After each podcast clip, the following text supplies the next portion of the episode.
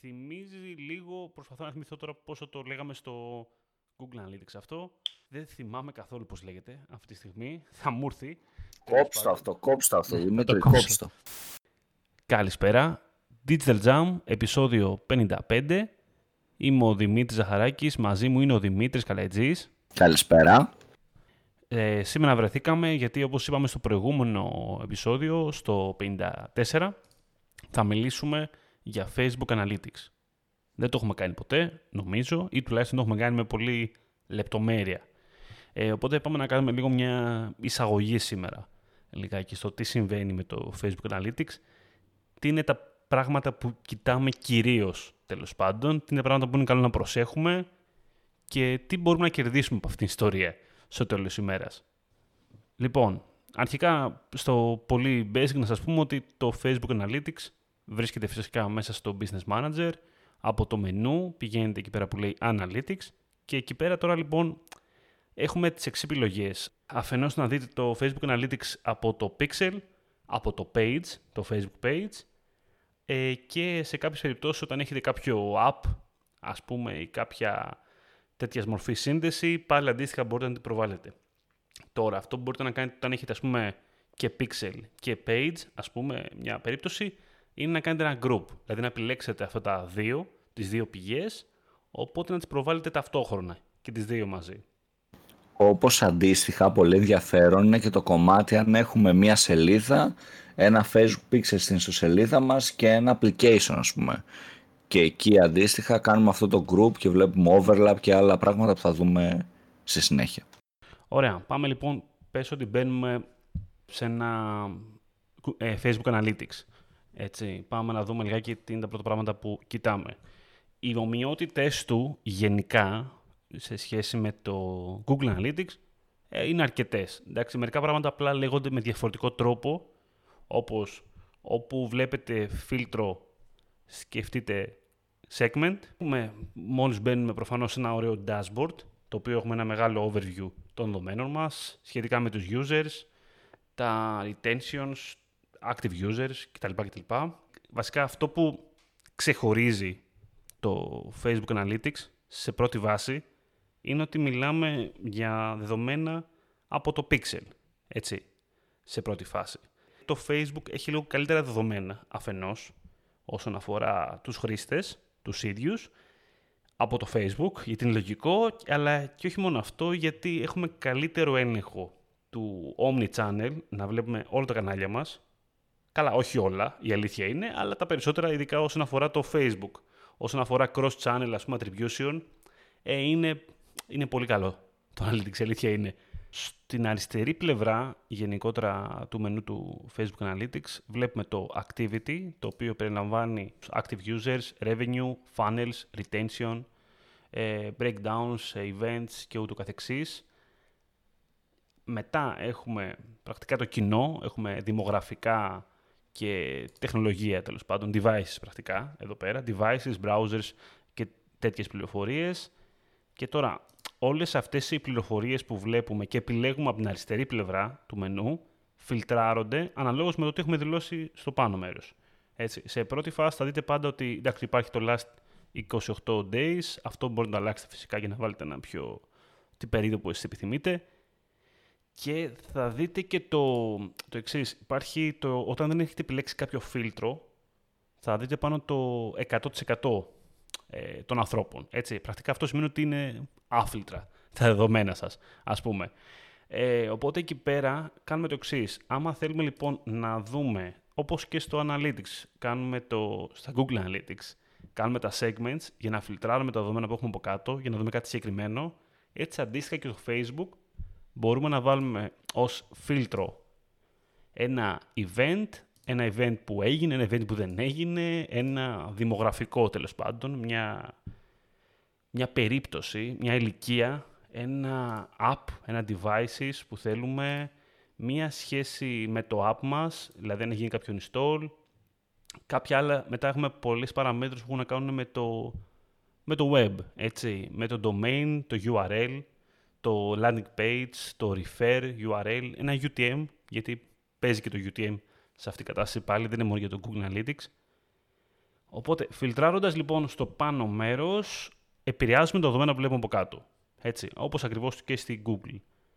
Αυτό λοιπόν μας δίνει δυνατότητα αφενός, άμα θέλουμε ας πούμε, να δούμε τους, ε, να μάθουμε καλύτερα τους users που έχουν κάνει μια αγορά, το event, προσφορά, το event αγοράς ας πούμε, στο e-shop μας, οπότε μπορούμε λίγο να τους μάθουμε λίγο καλύτερα, να μάθουμε λίγο περισσότερο για το τι χρήστες είναι αυτοί, τι activity έχει αυτό το event, πόσα sessions πρακτικά έχουν, έχουν γίνει σύμφωνα με το Facebook, τι devices, τις διαδρομές και overlap και τα λοιπά, τα οποία τα αναλύουμε λίγο αλλιώς μετά, αφήστε το λιγάκι αυτό το κομμάτι προς το παρόν.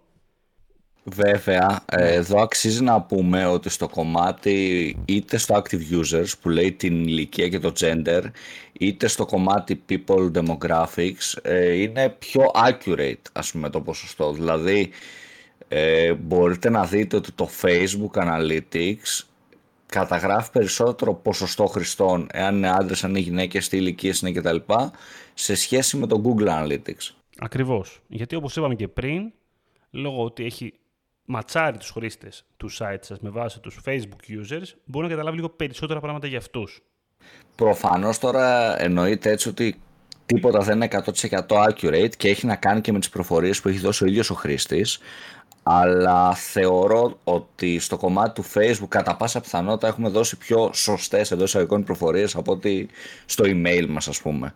Ακριβώς. Και αν δείτε, εγώ ας πούμε έχω παρατηρήσει ότι τα Facebook Analytics σε σύγκριση με Google Analytics σχεδόν πάντα, σε εμένα πάντα, έχουν περισσότερο ποσοστό ας πούμε ατόμων που βρίσκουν ε, age and gender, γενικότερα demographics, ενώ τα analytics χάνει, δηλαδή τύπου στα analytics θα μου βρει ένα 30%, στα Google Analytics, στα Facebook Analytics θα μου βρει ένα 80-90%.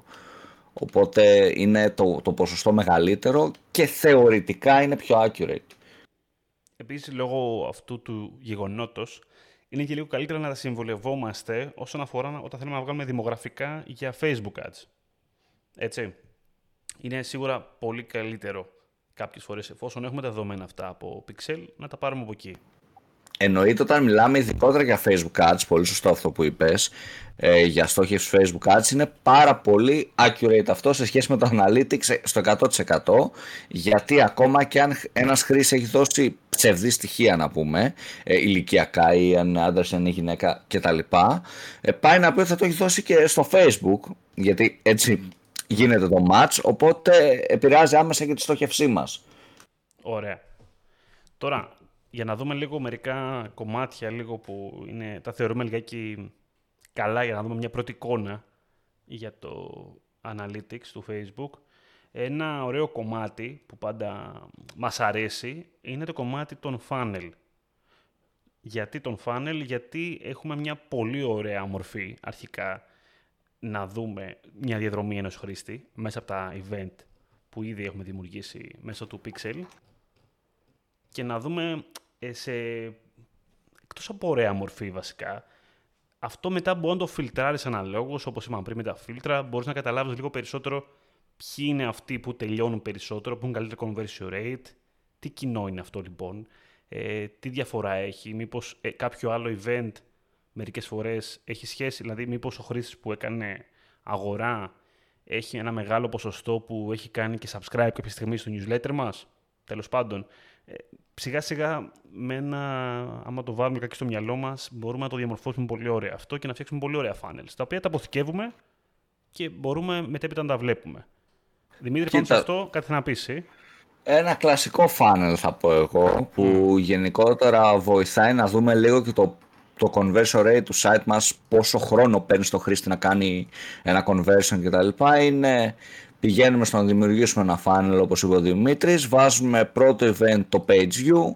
δεύτερο event ε, content view, τρίτο event add to cart, τέταρτο event purchase. Οπότε στην ουσία βλέπουμε ε, πόσοι μπήκαν απλά στη σελίδα μας, πόσοι από αυτούς, τι ποσοστό από αυτούς που μπαίνουν στη σελίδα μας εν τέλει βλέπουν και κάποιο προϊόν τι ποσοστό από αυτούς που βλέπουν κάποιο προϊόν το προσθέτουν στο καλάθι και τι ποσοστό από αυτούς που προσθέτουν αυτό το προϊόν στο καλάθι αγοράζουν. Οπότε αυτό μας βοηθάει και στο κομμάτι να δούμε το site μας πώς κάνει perform, γιατί αν δούμε π.χ. ότι ένα, όλοι οι χρήστες που μπαίνουν στη σελίδα μας βλέπουν προϊόν και το 80% αυτών των χρηστών το προσθέτει και στο καλάθι. Και μετά δεν αγοράζει κανείς. Κάτι συμβαίνει, ας πούμε. Εντοπίζουμε πολύ εύκολα ένα πρόβλημα όλο αυτό το funnel και με διάφορα events, δηλαδή μπορεί να γίνουν και παραλλαγές ανάλογα με τα KPIs και με το site που έχετε, προφανώς, γίνεται και πολύ εύκολα, δηλαδή το κάνετε όντως κυριολεκτικά με 5 clicks και απλά επιλέγετε τα events που θέλετε, ε, προϋποθέτει εννοείται το pixel να μετράει σωστά και να έχει τα συγκεκριμένα events, αν δεν έχετε στο site ε, προσθέσει τον κώδικα σωστά τα συγκεκριμένα events, δεν θα τα βλέπετε και στο Facebook Analytics, προφανώς, και το άλλο θετικό είναι ότι μπορούμε να δούμε ε, το χρόνο που χρειάζεται ένας άνθρωπος το, να το κάνει αυτό. Ας πούμε μας λέει ότι για, ο μέσος χρόνος για να ολοκληρωθεί αυτό το, το funnel είναι 13, 13 ώρες και 30 λεπτά λέω εγώ. Οπότε καταλαβαίνουμε και πόσο χρόνο παίρνεις σε έναν χρήστη όλο αυτό το, το ταξίδι. Οπότε μπορούμε να δούμε αν δουλεύει η καμπάνια μας που ο στόχο έχει την άμεση αγορά ή πόσο επηρεάζουν και οι remarketing καμπάνιες και οι retargeting σε reach που έχουμε βάλει κτλ. κτλ. Γιατί βλέπουμε π.χ. ότι για να αγοράσει ο χρήστης χρειάζεται δύο μέρες. Άρα καταλαβαίνουμε την αξία καλύτερα όλων των καμπανιών και πώς δουλεύει όλο αυτό το, το funnel. Επίσης πολύ δυνατό είναι ότι χωρίζει κάτω, αν πάμε κάτω από το πολύ ωραίο χωρίζει και τους χρήστες στο top 25%, top 50% και top 75% και δείχνει πόσο χρόνο τους παίρνει. Δηλαδή δείχνει ας πούμε ότι στο top 25 των χρηστών, δίνω ένα παράδειγμα σε κάτι που έχω μπροστά μου εδώ σε ένα e-shop, ε, για να κάνουν content view είναι 0 δευτερόλεπτα, για να προσθέσουν κάτι στο καλάθι τους παίρνει 30 δευτερόλεπτα, για να αγοράσουν 2,8 ε, λεπτά και αγοράζουν. Δηλαδή γίνεται κάτι έτσι άμεσα.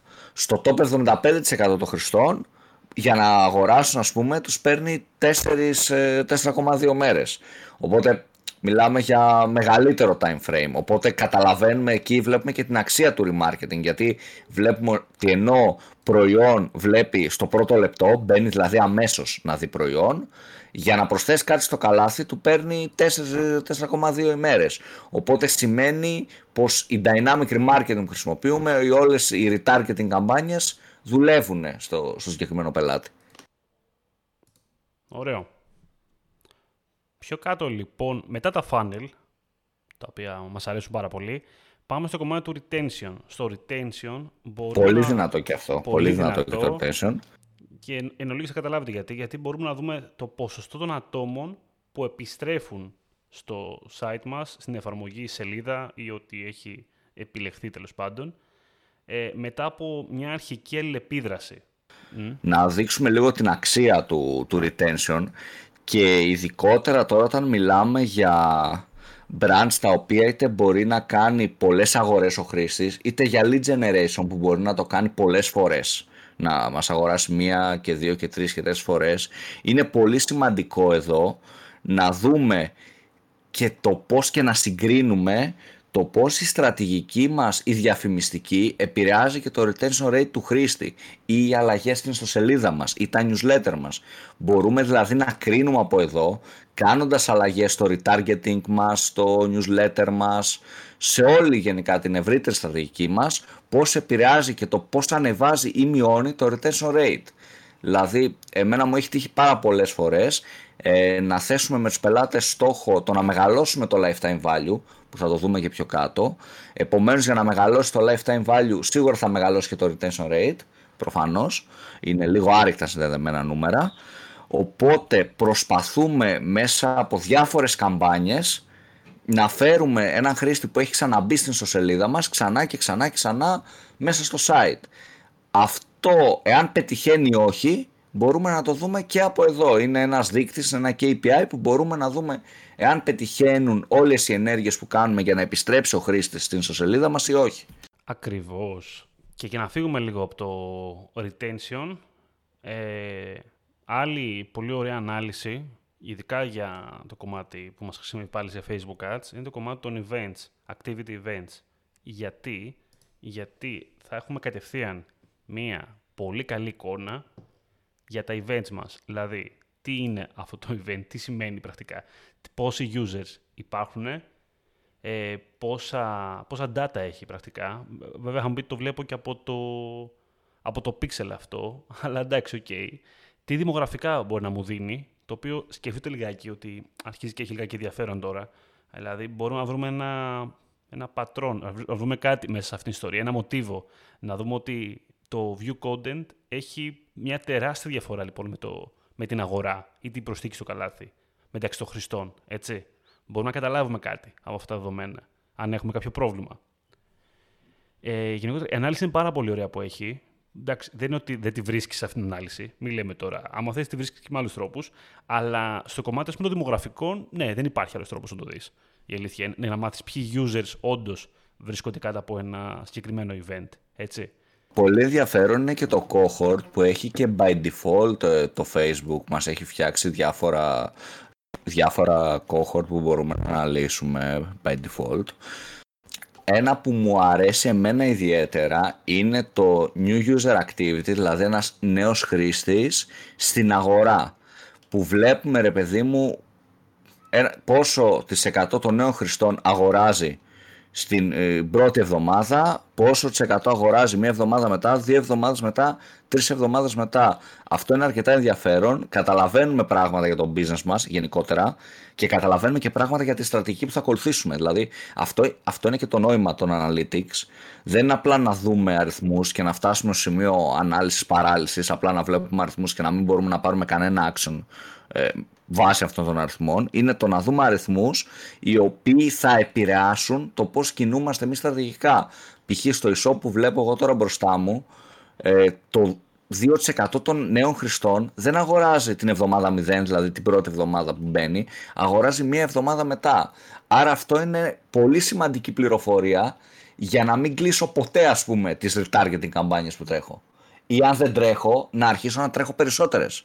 Γιατί οι περισσότεροι χρήστες μου εμένα ε, αγοράζουν μία εβδομάδα μετά αφού μπουν στο site, οι νέοι χρήστες. Οπότε ξέρω κάτι για τους νέους χρήστες.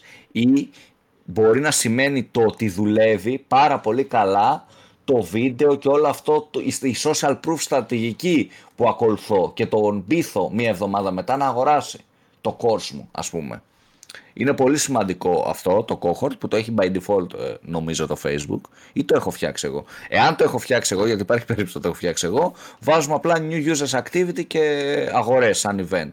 Και, και τίποτα άλλο, απλά μας το δείχνει στο create new. Είναι, είναι το default που σου δίνει μόλις, μόλις πας μέσα στα cohort. Ναι, και εγώ νομίζω, νομίζω είναι default. Και, και σε μένα είναι γι' αυτό το λέω. Ναι. ε, και μετά βλέπουμε επίσης κάτι που έχει να κάνει και με το retention ε, είναι δηλαδή κοντινά, ε, βλέπουμε παρόμοια πράγματα και στο Retention και στο Cohorts βλέπουμε παρόμοια, με παρόμοια λογική θα τα κοιτάξουμε. Μπορούμε να κοιτάξουμε ε, τις επαναλαμβανόμενες αγορές, από αγορά σε αγορά και πόσο καιρό πήρε στον χρήστη να το κάνει. Γενικότερα σε αυτό το κομμάτι εγώ προτείνω να μην κοιτάμε τις τελευταίες 28 μέρες, δηλαδή είναι πολύ μικρό. Να ανοίξουμε λίγο παραπάνω το, το date range Εντάξει, ειδικά γι' αυτό ισχύει. Θέλει, θέλεις να έχεις μεγάλο. Δηλαδή, εγώ, θα σου έλεγα, εγώ θα σου έλεγα τρίμηνο βασικά. Ναι, αυτό. Πάμε για να αυτό, ακριβώς, αυτό ακριβώς. Πάμε στις 90 μέρες και βλέπουμε πώς uh, αντιδράει ο χρήστης. Δηλαδή, αγοράζει μόνο μία φορά, αγοράζει δύο, αγοράζει τρεις, αγοράζει τέσσερις. Πόσες φορές αγοράζει.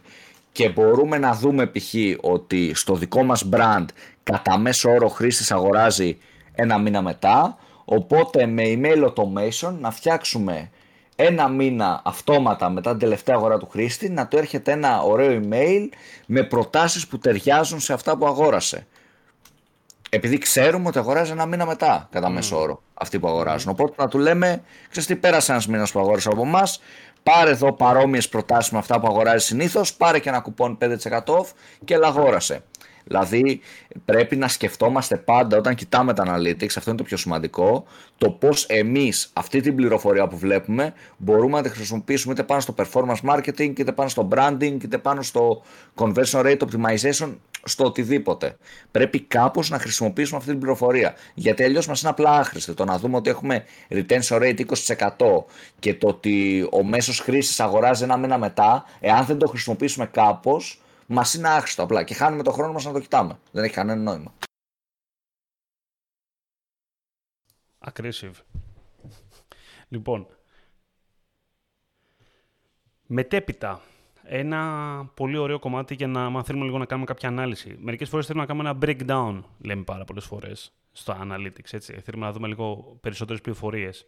Ε, στο κομμάτι του, των breakdowns, πάλι μπορούμε να δημιουργήσουμε κάποιους δικούς μας pivot tables, πρακτικά, με τα δεδομένα που θέλουμε να παράξουμε. Αυτό μπορεί να είναι...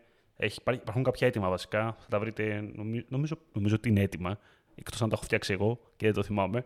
Λοιπόν, όπως τα sources, search sources, social sources, traffic sources, ε, referent domains, τέλος πάντων, ένα event, otιδήποτε είναι αυτό που θέλετε να κάνετε ένα breakdown και να φτιάξετε ένα μικρό table για να έχετε για, σαν pivot, σε μορφή pivot, άμα έχετε και άμα σας αρέσουν τα pivot tables, τέλος πάντων, εδώ πέρα είναι ο δικός σας κόσμος. Ε, και φυσικά προσθέτετε και κάνετε breakdown όσο, πρακτικά όσο θέλετε. Δηλαδή, μπορώ να έχω ένα content view, να το κάνω breakdown με age, μετά να το κάνω breakdown με browser, μετά να το κάνω breakdown με channel τέλος πάντων, μπορώ να το αναλύσω όσο θέλω σχετικά. Αυτό γιατί; Πάλι για να προβάλλω με ένα καλύτερο τρόπο την πληροφορία που θέλω.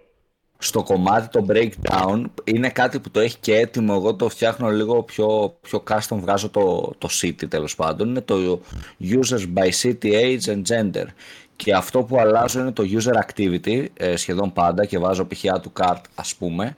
Και βλέπω ποιοι χρήστες προσθέτουν στο καλάθι ας πούμε περισσότερο. Ε, και κάνω τέτοιου είδους breakdown, τι value ας πούμε έχει το add to cart, προσθέτουν μεγάλες αξίας προϊόντα, οι χρήστες που είναι 25-34 και είναι από Αθήνα ας πούμε. Εγώ συνήθως βγάζω το πόλι, να σας πω την αλήθεια, γιατί εκτός από πολύ μεγάλα accounts με πάρα πολύ μεγάλο traffic που θα έχει νόημα να δούμε δεδομένα, ε, διαφορετικά δεν έχει κάποιο νόημα και δυσκολεύει και το, το table, το, το κάνει πολύ narrow και τα data δεν έχουν νόημα. Οπότε αυτό που προσπαθώ να κάνω είναι να, να βάλω σκέτο age και gender. Σε μερικές περιπτώσεις βάζω και σκέτο age, εξαρτάται δηλαδή αν μιλάμε για ανδρική μόδα που εγώ διαφημίζω μόνο σε άντρες, ε, θα βγάλω το, και το, το gender, θα το βάλω μία φορά να το κοιτάξω, θα δω, να επιβεβαιωθώ ότι τέλος πάντων δεν αγοράζουν πάρα πολλές γυναίκες ε, έτσι ώστε να έχει νόημα να επηρεάσει τα στατιστικά μου και θα πάω μόνο στο mail και θα κοιτάξω πώς να αλλάξω την, τη στρατηγική μου ας πούμε. Οπότε κάπως έτσι ε, πιστεύω ότι είναι πολύ σημαντικό και αυτό το, το breakdown γιατί όπως είπαμε και πριν έχει πιο περισσότερα δεδομένα ηλικιακά ε, το Facebook Analytics σε σχέση με το Google Analytics οπότε εδώ είναι μια ευκαιρία να κάνουμε και υπολογισμούς για να δούμε και το conversion rate κά, κά, κάποιες ε, ηλικίας ας πούμε δηλαδή να δούμε π.χ. ότι οι ηλικίες 25-34 ναι μεν βάζουν πολλά προϊόντα στο καλάθι αλλά εν τέλει δεν το αγοράζουν Οπότε να δούμε μήπως να το κάνουμε exclude αυτό, το audience ή μήπως να κάνουμε ειδικό κουπόνι για αυτούς το οτιδήποτε. Οπότε βλέπουμε καλύτερα δεδομένα και έχει πολύ νόημα το συγκεκριμένο breakdown. Εν τω μεταξύ, να σου πω κάτι. Σε αυτό το σημείο, δεν ξέρω άμα. Νομίζω. Το είχαμε ξαναπεί για τα UTM το προηγούμενο επεισόδιο, γι' αυτό θέλω να το αρπάξω λίγο σαν ευκαιρία. Καταλαβαίνουμε λίγο περισσότερο και την αξία του UTM. Ε, γιατί; Πόσα πράγματα μπορείς να πάρεις τώρα ξαφνικά σαν αποκλειστικά, σαν δεδομένα και να, τι πληροφορίες μπορείς να εισπράξεις από ένα μόνο UTM, έτσι. Ε, πόσο μάλλον άμα το βάλεις και στο Facebook Analytics. Είναι πάρα πολύ μεγάλη πληροφορία. Για ό,τι είπαμε πριν, σκεφτείτε πάλι το αντίστοιχο, δηλαδή να κάνουμε για ένα συγκεκριμένο ad, για ένα, μια συγκεκριμένη διαφήμιση, ένα social link, οτιδήποτε είναι αυτό. Μπορούμε να πάρουμε μεγάλο όγκο πληροφορίας για να καταλάβουμε το κοινό μας πώς αλληλεπιδρά στο site μας, πώς αλληλεπιδρά σε αυτό που του φτιάξαμε τέλος πάντων, έτσι, σε αυτό το link, σε αυτή τη διαφήμιση. Είναι, είναι πολύ σημαντικό. Και να, να, να φύγουμε λίγο και να πάμε λίγο στο κομμάτι του, του overlap. Το overlap, γενικότερα πέρα από ένα πολύ ωραίο γράφημα, που είναι πάρα πολύ ωραίο γράφημα, αλήθεια είναι, το πρώτο πράγμα που θα δείτε μόλις μπείτε στο overlap είναι το user activity σε σχέση με το device. Δηλαδή, τι συσκευές χρησιμοποιεί ο χρήστης. Αυτό θα δείτε λοιπόν ε, κάποιους κύκλους, με λίγα λόγια, κάποια μικρά chart, τα οποία ενώνονται μεταξύ τους. Αυτό αρχικά μπορούμε να μας βοηθήσει να καταλάβουμε λιγάκι το cross-device και το, το πόσο ο χρήστης λοιπόν μπορεί να έχει βρεθεί ταυτόχρονα σε δύο κανάλια. είναι πολύ σημαντικό. Έτσι. Αλλά το overlap δεν είναι μόνο, μόνο γι' αυτό, δεν είναι μόνο για το device type, αν και το device type είναι εξαιρετικά σημαντικό στην προκειμένη περίπτωση. Αυτό αντίστοιχα μπορούμε να το δούμε για events μας, μπορούμε να κάνουμε μια σύγκριση, να δούμε ε, οι χρήστες οι από εδώ με τους από εκεί πότε βρίσκονται μεταξύ τους, δηλαδή αν έχουν κάποιο overlap, να δούμε κάποια κοινά. Αυτό με τα κοινά, το μεταξύ το έχουμε ξαναπεί σε κάποιο podcast, σπάω το κεφάλι με θυμηθώ, πολύ παλιά, λοιπόν, είχαμε συζητήσει για τα audience overlap, το πώς βλέπεις. Ε, λέγεται πώς κάτι με overlap audience στο Facebook. Λοιπόν, δεν θυμάμαι τώρα το νούμερο του επεισοδίου. Bonus ε, Τετάρτη δεν ήταν, Δημήτρη. Ήταν από τα Bonus Τετάρτη, τα οποία τα καταργήσαμε. Λοιπόν, ήταν από αυτά τα μικρά επεισόδια. Λοιπόν, εκεί λοιπόν είχαμε συζητήσει για το πώς βλέπεις ένα overlap μεταξύ δύο custom audience. Εδώ λοιπόν, πρακτικά πάλι βλέπεις overlap, αλλά το βλέπεις με περισσότερα δεδομένα. Το βλέπεις όχι μόνο μεταξύ audience, αλλά και μεταξύ events, μεταξύ ε, κάποιου δημογραφικού, κάποιου ε, traffic source. Μπορούμε να δούμε λοιπόν πώς ε, κάποιοι χρήστες με διαφορετικά traffic source ξαφνικά έχουν κάτι κοινό μεταξύ τους. Πόσο είναι αυτό το ποσοστό λοιπόν το οποίο μπαίνει από Google αλλά μετά ας πούμε, μπαίνει και από Facebook αλλά κάνει και purchase. Ε, μπορώ να, μπορώ να πολύ πληροφορία γενικότερα, το οποίο δεν μπορώ καν να κάτσω να τα αναλύσω τώρα. Είναι πολλά στη δεδομένη περίπτωση. Ένα ωραίο παράδειγμα θα μπορούσαμε να πούμε πέρα από το device, το οποίο και για μένα είναι, από μόνο του είναι πολύ σημαντικό, η αλήθεια είναι. Μπορούμε να δουλέψουμε στο overlap αν έχουμε και application ας πούμε και να δούμε πόσοι μπαίνουν και στο app και στο site μας. Πολύ ωραίο αυτό που είπες. Πολύ ωραίο. Αντίστοιχα, μπορούμε να δουλέψουμε και με το page. Facebook, εντάξει, είναι λίγο irrelevant λίγο. δεν είναι... Πόσο χρήσιμο τώρα μπορεί να βγει αυτό, αλλά. Ναι, δεν, είναι, δεν είναι πολύ χρήσιμο γενικά. Αλλά αν έχουμε και web και app, ε, μπορούμε να δούμε έτσι. Έχει, έχει παραπάνω νόημα να δούμε στατιστικά. Άλλο σημαντικός πίνακας που βρίσκεται λιγάκι πιο κάτω ε, είναι το lifetime value. Έχουμε συζητήσει πολλές φορές για lifetime value, ειδικά όσον αφορά τα audience.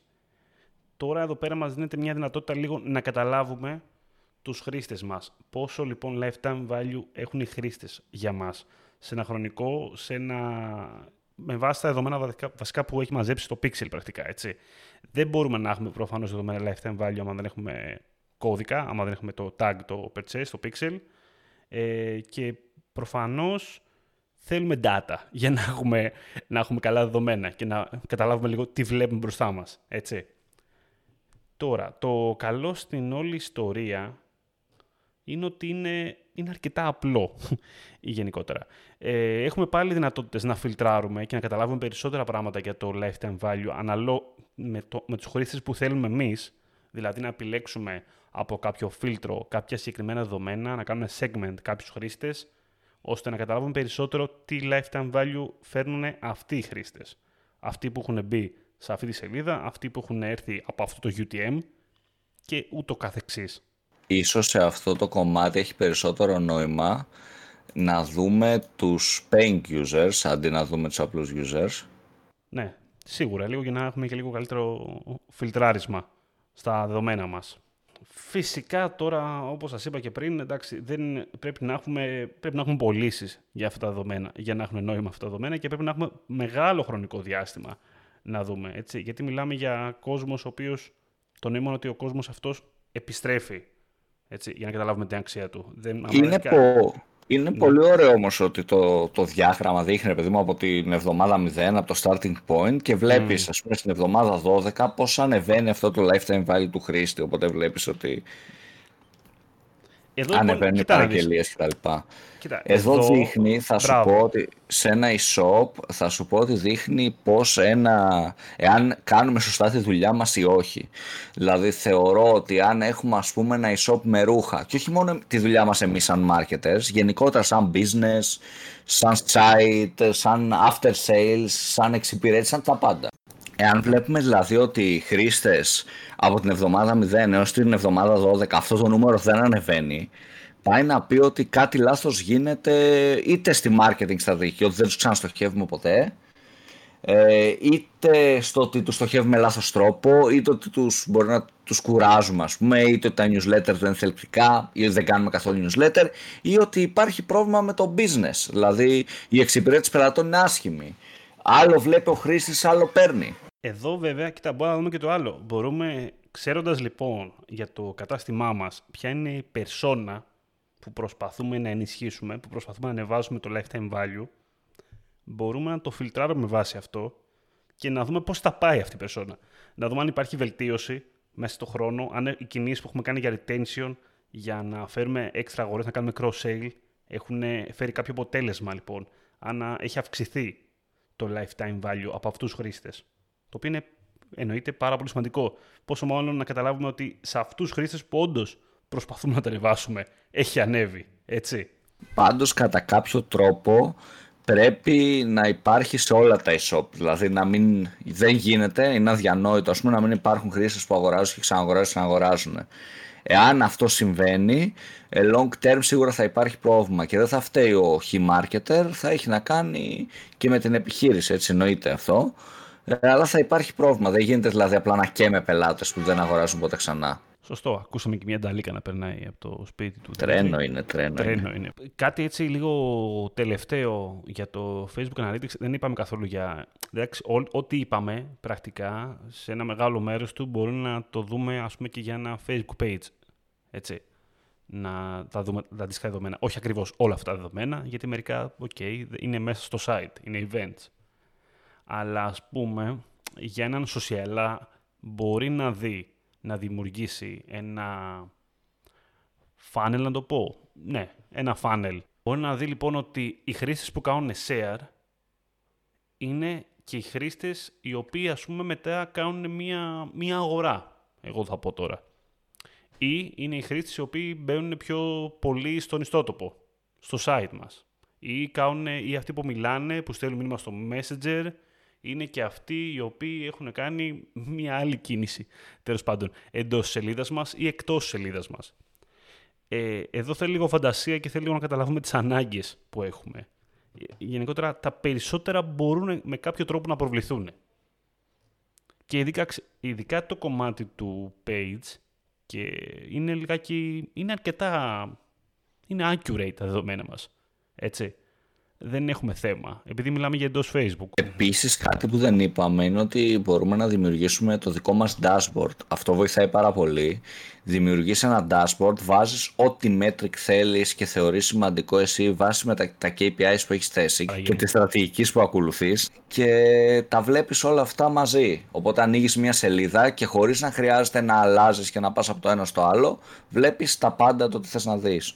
Ε, που είναι και αυτό πολύ σημαντικό. Τώρα, εάν τα Facebook Analytics θα αντικαταστήσουν τα Google Analytics, θεωρώ πως το κάθε εργαλείο, είτε μιλάμε για Google Analytics, είτε για Facebook Analytics, είτε για Adobe Analytics, είτε για τα App and Web, τα καινούργια Analytics τέλος πάντων, και που έχουν και διαφορετικό τρόπο μέτρησης. Ε, όλα αυτά προσφέρουν κάτι στην ευρύτερη εικόνα, στην ανάλυση. Οπότε για να κάνεις μια in-depth ανάλυση θα τα κοιτάξεις όλα και απλά θα κοιτάς κάτι διαφορετικό και θα κερδίσεις κάτι διαφορετικό από το κάθε ένα εργαλείο. Κοίτα, το κάθε εργαλείο δίνει λίγο καλύτερη πληροφορία για ό,τι έχει να κάνει με το ίδιο. Αυτό είναι το, το, το, το πολύ πιο, θα σου λέγα, σημαντικό. Δηλαδή, η Google σου δίνει καλύτερες πληροφορίες όσον αφορά την Google. Το Facebook σου δίνει γενικά πληροφορίες οι οποίες, OK, δεν μπορεί να τις έχει η Google από μόνη της εκτός αν έχεις κάνει κάποιο. κάποιο... Και πάλι, όχι, δεν μπορείς. Τι λέω, όχι, δεν γίνεται. Και πάλι, τα περισσότερα δεν μπορεί να τα δεις. Ε, Συν ότι έχει άλλα δεδομένα. Έχει άλλα δεδομένα από πίσω για να σου κρίνει. Είτε να αφορά το κοινό σου, είτε να αφορά τη σελίδα σου κτλ. Τα, τα οποία δεν μπορείς καν να τα πάρεις, να τα έχεις στο Analytics σε τέτοιο βαθμό. Και να σου πω και κάτι τελευταίο που δεν είπαμε και είναι αρκετά ωραίο και σημαντικό και είναι χρήσιμο για τα Facebook Ads. Είναι το κομμάτι ότι ό,τι φίλτρο δημιουργούμε, ό,τι φίλτρο μπορέσουμε να δημιουργήσουμε μέσα από τα Analytics, το οποίο μπορεί να περιλαμβάνει πάρα πολλούς κανόνες γενικότερα που αφορά το pixel μας ή τη σελίδα μας κτλ. Μπορεί να γίνει ε, audience. Μπορεί να γίνει custom audience κατευθείαν. Οπότε δημιουργούμε το φίλτρο που θέλουμε, μαθαίνουμε τι κοινό είναι μέσα, γιατί αυτόματα βλέπεις από κάτω, αν έχει κοινό, αυτό πρέπει να πάει να φτιάξεις, που σε αντίθεση με τα custom audience, εκεί πέρα δεν έχεις τέτοια εικόνα. Δεν καταλαβαίνεις να φτιάξεις ένα custom audience ότι έχω κοινό εκεί μέσα. Δεν το ξέρεις σε εκείνη τη δεδομένη φάση. Ε, αλλά από εδώ πέρα το καταλαβαίνεις, ενώ το φτιάχνεις. Οπότε το κάνεις πρώτα σαν φίλτρο, όπως αντίστοιχα στα, στην Google κάνεις ένα segment και μετά το κάνεις πάλι export, το κάνεις ένα audience και πηγαίνεις στα Google Ads, έτσι. Αντίστοιχα πάλι εδώ κάνουμε το ίδιο πράγμα. Δηλαδή έχουμε φτιάξει το φίλτρο μας και κάνουμε κλικ στο βελάκι τέλος πάντων που βρίσκεται στα δεξιά και κάνουμε create custom audience. Λοιπόν, αυτά για σήμερα. Να πούμε ότι ήταν το Digital Jam podcast. Να πούμε ότι μας ακούτε σε όλες τις γνωστές πλατφόρμες, Spotify, Apple Podcast, Pocket Cast κτλ. Εννοείται και στο digitaljam.gr που μας ακούτε και μας διαβάζετε. Μας ακολουθείτε στα social media σε LinkedIn, Facebook, Instagram και τα λέμε την επόμενη εβδομάδα. Ε, ήμουν ο Δημήτρης Ζαχαράκης, ήταν ο Δημήτρης Καλέτζης. Καλή συνέχεια. Καλή συνέχεια.